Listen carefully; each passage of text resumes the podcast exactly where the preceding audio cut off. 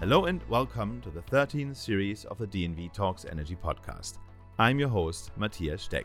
During this series, we'll be exploring some of the key insights from DNV's Energy Transition Outlook, our annual independent model of the world's energy system, and what they mean for the future of our planet. Across the series, with the help of leading industry guests, we'll shed light on what's happening right now and the forecast as we move forwards. We'll explore topics from the geopolitical developments affecting the energy transition to what's needed from technology, finance, and policy in delivering net zero. Crucially, we ask how do we move from ambition to urgent action over climate change? I'm delighted to be joined today by Mauricio Riveros, Associate Director at the Carbon Trust. In this episode, we focus on the global carbon emissions and how these have not reduced at the rate needed in order to align with net zero. Along with my guests, we will discuss the reasons behind this and what needs to be done to turn this around. We'll also explore how a detailed understanding of the world's major emission sources and any changes to this overall picture can help prioritize choices now over clean energy, decarbonization, and energy efficiency. We hope you enjoy the episode. Welcome to the DNV Talks Energy Podcast, Mauricio. It's a pleasure having you here. Thank you very much. The pleasure is mine. Absolutely delighted to be here. So, for the benefit of our listeners, could you give us some background about yourself and your role at Carbon Trust? Yeah, sure, with pleasure. Well, I'm an associate director within the energy transition team at the Carbon Trust. In the energy transition team, we focus in all challenges related to energy transition across heat, transport, and electricity. And we have four main focus areas, which are basically renewable integration, then networks and flexibility, coal retirement, and clean hydrogen.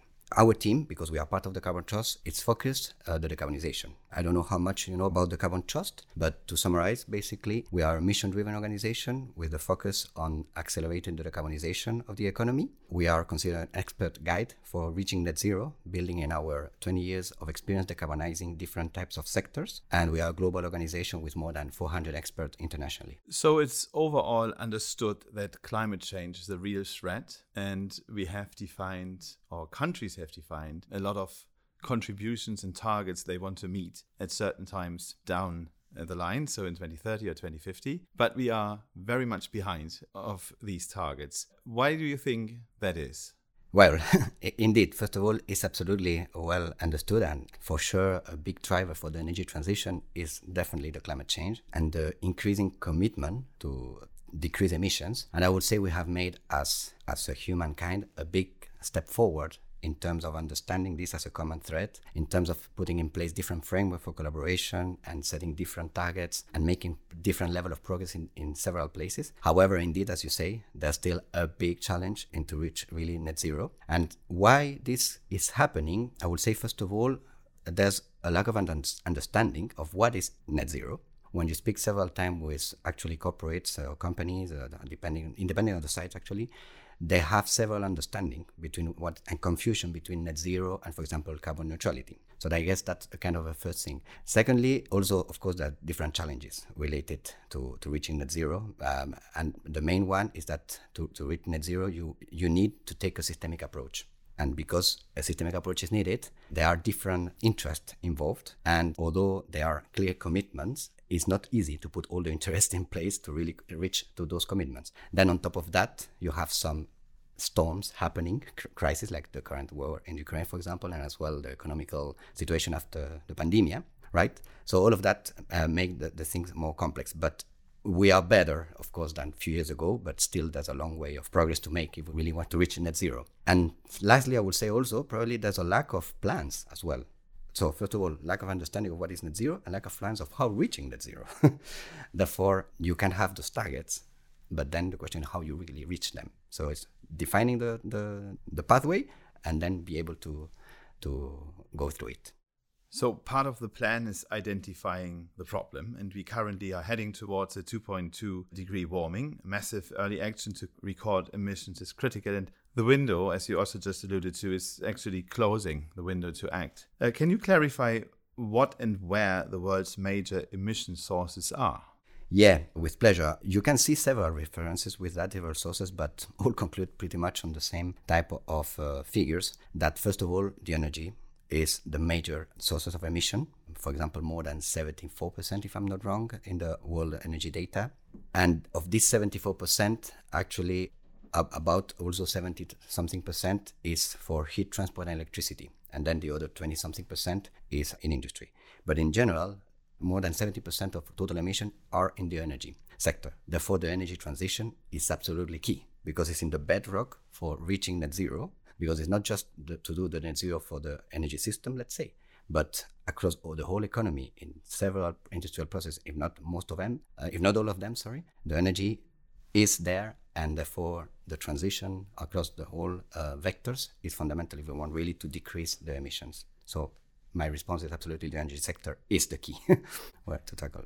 And in your opinion, are the primary contributors to this emission problem are doing enough about this already? Well, first of all, which are the primary contributors? Uh, coal, right? Oil and gas. I think in coal, it was a big milestone, what was achieved in the last COP to at least finally having an overall agreement in trying to phasing down quicker as possible coal and in some cases phasing out, setting different years for actually reaching the total phasing out. But uh, the, the commitment of basically doing that on coal and also most important user of coal, also making some important announcement of not building new coal power plants is a major milestone. However, there's still a long road to go. And precisely on that, as I mentioned before, in our team, we are focusing in one particular area in coal retirement. And we have actually developed and implemented what is the Coal Asset Transition Accelerator, which was launched at the last COP, where we're working with several philanthropists and beneficiaries to identify opportunities to accelerate the coal retirement through the implementation of adequate financial mechanism. So this type of practices, I would say, focusing in, in retiring a particular primary source such as coal could be a key to do it as well across other uh, primary sources. But being coal one of the most, let's say, pollutant one and most impactful, of course, uh, is absolutely fundamental to putting the priority on coal, first of all. So we alluded a bit on differences in maybe energy sources and technologies. When it comes to regions in the race to net zero, uh, different regions have different starting points and, and, capabilities, and we see variations globally when it comes to emissions and where countries are on their path to net zero. Who would you say needs to move faster now? Those countries and regions who are leading already in the transition, or those who are lagging behind? It's a very complicated question, and I guess kind of having a very objective response is very difficult. But what is important is to really identify, I guess, the differences cl- clearly between the countries that have moved quite fast, I would say, in the energy transition, which are mainly the developed economies, where we have a situation where actually the demand is not increasing massively and is much more stalled. There's a transition of where the demand is because of electrification, right? But the total demand of the energy sector is not increasing, such as in those countries where the economy is developing and the demand is increasing sharply and is expected to increase at even a level of two or three times the current level of demand. Therefore, although the, those countries that are under development have indeed big uh, responsibility in current emissions, they need as well to take into consideration other aspects and therefore to try to ask, I would say, or, or, expecting them to do the same pace of transition that those countries that doesn't have an increase of demand is not easy. And also when there's different level of development of the economy and implication in terms of just transition is another aspect. Therefore, I would say that rather than putting a kind of a focus in where pressuring one versus the other, the most important thing is how we can really reach a collaborative spirit because actually at the end what we aim to have is net zero globally and if result at the, at the end that some of those countries are not reaching net zero but others reaching negative emissions and the global impact putting aside, of course, the local impact of emission that could have, but the global impact in terms of climate change will not happen, and therefore the objective of reaching the, the target of the Paris Agreement would be achieved. Therefore, I think that the problem of saying who should do the first thing is that probably by doing that, the collaborative spirit can be destroyed. And, and I think that's the most important thing. So, going deeper on this collaborative spirit you mentioned, how about support for low income countries where we may see great improvement potential? And if we agree support should be given, in what form should this support be given? Well, that's a very interesting question because as I said earlier, I think we have made quite a major progress as, as humanity understanding the problem, and therefore several important frameworks in place are already to channel funds an important level of money to support low income communities and countries where there's more need of accelerating the transition, let's say. However, what is the reality is that probably what is happening is still not sufficient. Actually, I was just two weeks ago in an important international forum on coal to clean transition. Again, I was talking about the focus on coal, for example. And um, I would say the kind of main takeaway I took from that event is first of all is that this transition is happening. There's no question that it's happening and is economically viable. Particularly talking about removing uh, coal from generation and replacing for renewable energy in the electricity sector, let's say, is absolutely doable and realistic. But the question is how quickly it will happen. And something that has been present in, in voices from all representatives from different countries from both Asia and Africa is that they believe this need to happen. They want this to happen, but they need two clear support on what will be basically the replacement of the baseload. And here comes the point about when the demand is increasing.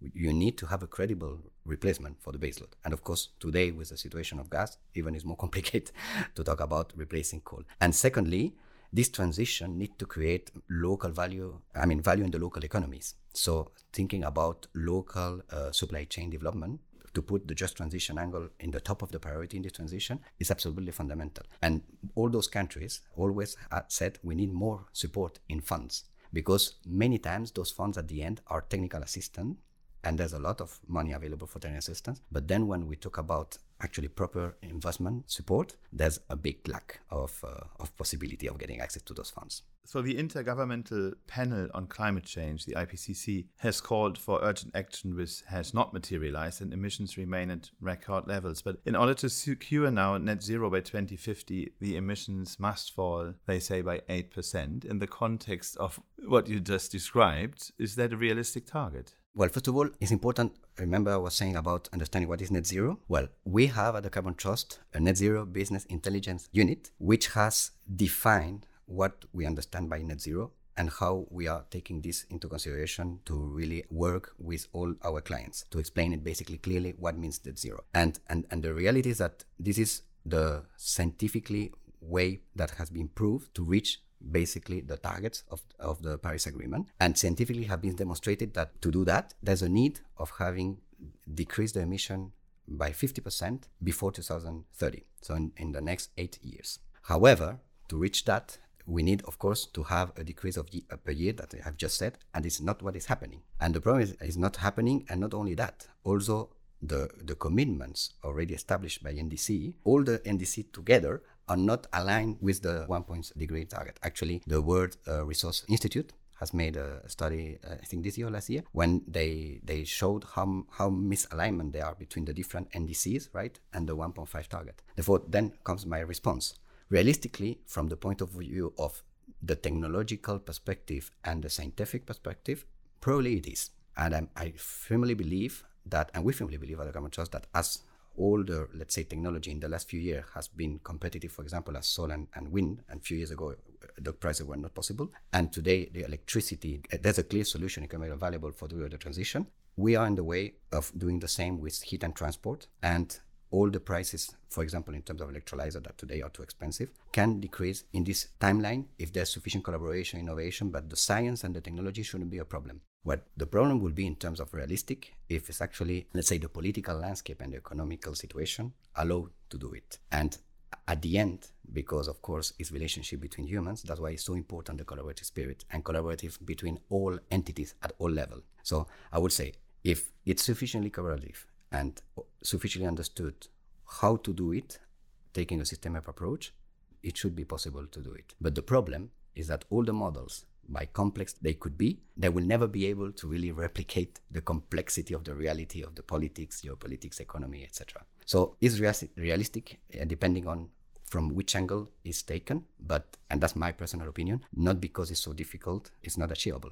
We have been possible as humankind to do things much more incredible, maybe that you can believe before doing it. Why not this? But of course, they will need a lot of collaboration that today is happening, but not sufficiently. So clearly, the energy transition is multifaceted and complex, but it also holds a lot of opportunities. Can you elaborate on what these opportunities are and how they play a role in reducing potentially global emissions? Indeed, there's uh, several opportunities and uh, there are so big amount of opportunities across different areas that I think we could be speaking for long. Therefore, what I would say is to just focus in, for example, one case, which is opportunities in the transition on the power sector, and talking about actually the experience of, of the work we have done at the Carbon Trust. Let's first put maybe in context this. So, for the power sector, the main transition happening is the penetration of renewable energy, particularly variable renewable energy, such as solar and wind, that is because it's variable, it is not flexible, and it creates a need of more flexibility within the system. Today, the flexibility is provided by the current conventional generator, mainly fossil fuels, and therefore, what it's a need is to find other sources of flexibility. What we have worked is particularly focusing in enabling demand side response as a big source of flexibility, and it has been demonstrated that by doing that, there's a massive savings across the whole value chain, particularly in decreasing the total cost of development of the distribution grid, the transmission grid, and better utilization of the renewable energy. But to make possible basically all these big benefits is need new players.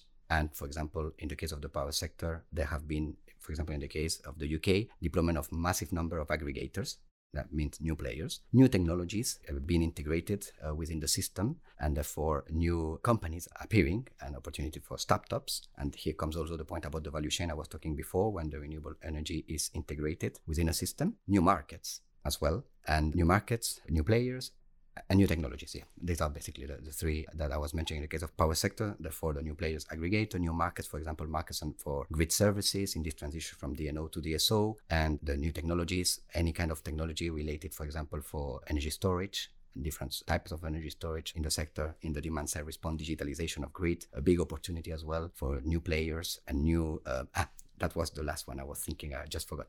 Business models new business models. So it's not just innovation and technology, but also innovation and business model. So as you can see, it's, it's a massive opportunity just on the power sector. And actually, identifying that 10 years ago in the UK, and we published a report which uh, identified what would be the savings, depending of the different scenario of decarbonization the UK had at that time, 10 years ago. The savings, in average, were in the range of 40 billion pounds if demand side flexibility was enabled. That was a key evidence that pushed for the deployment of storage and and uh, opening of several grid services market in the UK. Now we have been working in identifying those opportunities in the decarbonization of heat and transport, and and also what are the different barriers to overcome and what are the different opportunities. Mauricio, as my final question, I would like to ask you: What are the main drivers to help us with a successful race to net zero? Thank you for the question. Actually, our net zero business intelligence unit have identified five main key conditions that are needed to be complied in order to reach net zero. First of all, it's around awareness. As I was mentioning earlier, it's absolutely important to really make a clear understanding of what's net zero. So then all people across all uh, type of stakeholders, governments, corporates, companies, even a civil society organization understand the same by net zero. Secondly, uh, governance. Uh, there's a, big importance of really having an improved level of accountability in terms of when someone, an organization said we will do net zero, okay, it's actually net zero or not, and who will be uh, checking that, and how accountable and credible are all those uh, certification of net zero. Thirdly, finance Uh, as I was mentioning earlier, there's probably a lot of opportunities already of finance, mainly focused probably in area where there's more need. However, there's still a big need of finance, and those finance are not linked with net zero. Therefore, how to really channel the funds and depending on net zero targets and understanding how this can be done probably is a, another third big important condition. The fourth is technology and innovation, particularly for the decarbonization of heat and transport, uh, heat and cold of course, heat, depending on the cases of the country. Heat will not be here in Singapore, for example. Here is more cold. but technology and innovation, and innovation across business models as well. And here comes the opportunity for new players that we're talking about. For example, in the power sector, I mentioned about aggregators and new different business models. And finally, just transition. And maybe here I want to rely and reflect a little bit more about what we were saying before, who we should put the pressure.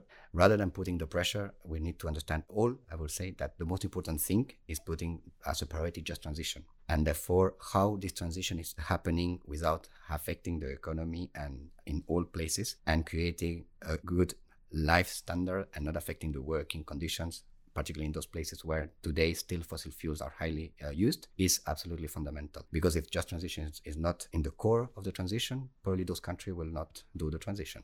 Mauricio, thank you so much for these really interesting insights. It was a pleasure having you. Thank you very much. Thank you for the invitation. Thanks for joining us for this week's episode, in which Mauricio gave us a sobering assessment of where the world currently stands on the path to net zero. He suggested that the lack of concrete plans mean that a range of leading projects risk falling short of their potential. He also called for a more systemic approach to battling climate change and suggested that when a collaborative spirit is employed, great things can be achieved. Join us next time as we discuss how technological advancements within power grids and electrification could be the secret weapon in fighting climate change. To hear more podcasts in this series, please visit dnv.com/talksenergy.